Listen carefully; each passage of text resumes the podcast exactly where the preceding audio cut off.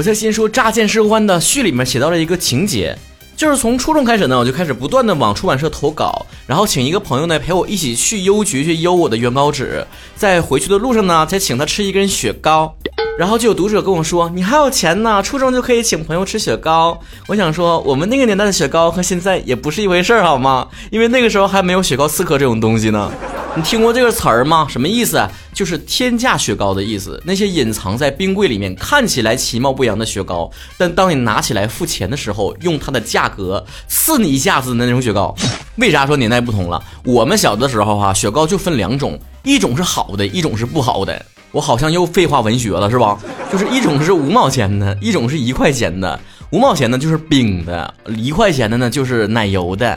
反正不管怎么说，当时我的印象里面，一块钱以上的东西是不存在的，一块钱就是我消费的天花板，一块钱买不了吃亏，也买不了上当。但那个时候逐渐就开始物价不太一样了，有的时候我偶尔花个超过两块钱买一袋薯片啊、薯条啊、各种零食啊回家。我爷爷奶奶看到就说：“哎呀，这一袋爆米花得五毛钱吧？”当我说出真实价格，他们就啊，因为在长辈的心目当中，所有的雪糕呢都是冰筷子，所有的膨化食品都是爆米花。那个时候街边呢都经常有那种就是崩爆米花的哈，都喊爆了啊，嘣一声那种的，一踹一锅，那一锅就几几那个一块多块钱是吧？雪糕的种类也非常的多。如果你没来过东北的话，没见过那个场景，就在大街上铺一地，那雪糕就铺在外面，就这么卖，不用放冰箱里面，外面的温度和冰箱里面差不多。偶尔有那种推小自行车的，然后后面放一个白色的箱子，里面放着雪糕，就是喊雪糕雪糕皇姑雪糕啊，一般就几毛钱一根的，相当于现在几块钱的小奶糕啊，就那个类型的。在我还没有开始学物理的时候，我还纳闷呢。他放那个箱子里面，拿着各种什么棉被盖住，那雪糕不能化了吗？当时我不知道保温是可以保暖温，也可以保冷温，就也没怎么听说过有超过一块钱的雪糕，偶尔有一个一块五的，我们都想说疯了吧，有人买吗？但事实证明，现在疯的厂家是越来越多了。我在上海生活那段时间，第一次遭遇这个雪糕刺客，就是在楼下的超市啊，随便拿了一根，我真是随便拿了一根，一结账二十多块钱，怎怎么镀金了？还是里面有肉馅儿，我从未想过雪糕能够拥有两位数字的价码，但拼演技的时候就来了。我这个时候还得装作不慌不忙的打开自己的二维码，逼，付账的二维码逼了一下，我内心也逼了一下。朋友们，你能想象我一整个下午都没过好，我的内心受到了这个鞭策，我就想说，我怎么能吃这么贵的雪糕？我配吗？当我拆开包装的时候，里面就是一个非常常规的一个奶糕的雪糕，我都不舍得呀！我的天呐！这缩了呀，每一滴都是金钱呐！上面写都是牛奶，就纯牛奶做的。我想说，这个牛奶也没有那么贵呀，是产它的奶牛身份不太一样吗？而且我没觉得味儿有啥不一样的，那不就正常中介大果的味儿吗？中介大果在沈阳就一块钱一根儿，哎，涨价没？我也不知道啊。就以前我总觉得吧，一分钱一分货，贵肯定有贵的道理，贵肯定就好吃。但逐渐这个思想就被我打破了，我发现贵也没什么大不了的，就是贵而已。我就是充当了一个大冤种的角色。我在北京的一个地方啊，也是吃了一个冰淇淋，然后上面有一个选择，可以选择那种贴金箔的，我就合计那尝尝吧，咱带不起金还吃不起了吗？一尝，嘿，还真的没什么味道呢。除了在我朋友圈里面贡献一个非常好看的照片之外，没有任何的价值了，反而开始担心我吃了金箔对身体有害吗？我百度了半天，吃金箔人体能吸收能排泄吗？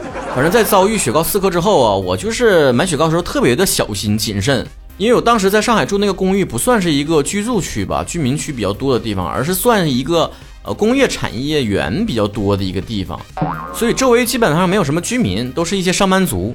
我在那间超市里面几乎没有见到过平价的这个雪糕，就便宜的都十几块钱。后来呢，我就买了一个可爱多，真是三十年河东，三十年河西。曾经可爱多对我来说那是一咬牙一跺脚，今天吃个好的我就花点钱，我买个可爱多是这种存在。没有想到现在是属于啊，挑个便宜的吧，可爱多。它就再不便宜，它也明码标价啊！我也知道它大概价位，我还能承受啊，不至于吃个雪糕身体冷了，心也跟着冷了。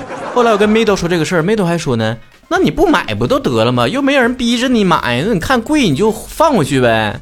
我顿时恍然大悟了，家人们，我为什么经常受到这种各种刺客啊？不管是雪糕刺客还是什么餐厅刺客，餐厅也有啊。你们有没有那种体验？看到那种装修特别好的，根本就不敢进去，感觉那个价位应该非常贵。但是你琢磨来琢磨去，看这个介于是好与不好之间的啊，用现代话是轻奢啊，没钱还想装逼的地方是吧？我可以，哎，这家应该是我能消费得起的吧？一进去屁股定一个人坐下来，翻开菜谱，哎呦我的天哪，杀人啦！这不抢劫吗？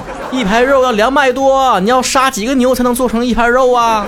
一杯果汁八十多，能买多少筐橘子啦？但当时在服务人员的目视之下，你还不好意思露出任何嫌弃的表情，好像我们很穷酸，消费不起。外表气定神闲，内心汹涌澎湃，还要在那比划来比划去。哎呀，这点东西我也不多爱吃啊。哎呀，算了，简单吃点吧。看一个差不多五十多块钱的一道菜品，赶紧点了，今天简单吃一点就行了。点了两三道，服务员还没有要走的意思。然后说这些差不多就可以了吧？服务人员还非常礼貌的告诉你，先生，我们家菜量很小，要不要再多点？你一个人不够吃。那吃饱得多少钱呢？咱就是啥？咱就是脸皮太薄了。我总搁节目里面显示自己脸皮挺厚的样子，其实曹哥生活当中脸皮可可容易害羞了。像我的原则是啥？一般去逛商场的时候，如果这件衣服、这件裤子我不是确定想买的话，我根本试都不会试。我一试了，我就不好意思不买了。起码我不买这一件，我在他家这个店我也得买一件，不然我总感觉我这试来试去的，最后没买，那服务人员肯定会背后骂我吧，还怎么样的，面子过不去，你知道吧？那你身边的朋友啊，然后服务员不停劝你试试哥，你试试，你不试怎么知道好不好看？我一想说试完了，这钱包就不保了。包括那些免费品尝的东西啊，我都绕道走啊。我合计我要品尝一下好不好吃，我都得买，要不然我都不好意思。但跟上一代人比起来，我们是不是缺少一点这个精神？比如说跟飘姐一起去什么饭店，她打开那个餐盘，一看到这个价位，哎呀妈，太贵了，赶紧走，赶紧走，干啥呢？这点钱干啥不好？哎，你说，所有人都这么做了，那哪还有什么雪糕刺客了？我下回再翻到那些特别贵的雪糕，结账的时候一看二十多块钱、三十多块钱，我就说，哎呀妈，抢啊！这么贵，啥雪糕？镀金了，赶紧放回去！我跟你讲，到时候尴尬就不是我，就是服务员了。在这个诡计多端的世界里生存，就应该学会厚脸皮的精神。我尴尬，我不尴尬，我不尴尬，尴尬就是你。结账时雪糕太贵，不要；这个餐厅价位太高，不吃；这个衣服试完之后不好看，不买。宁可白天在超市经历一次脚趾抓地的尴尬瞬间，也不愿意在晚上越想越气，蒙起被子流下悔恨的眼泪。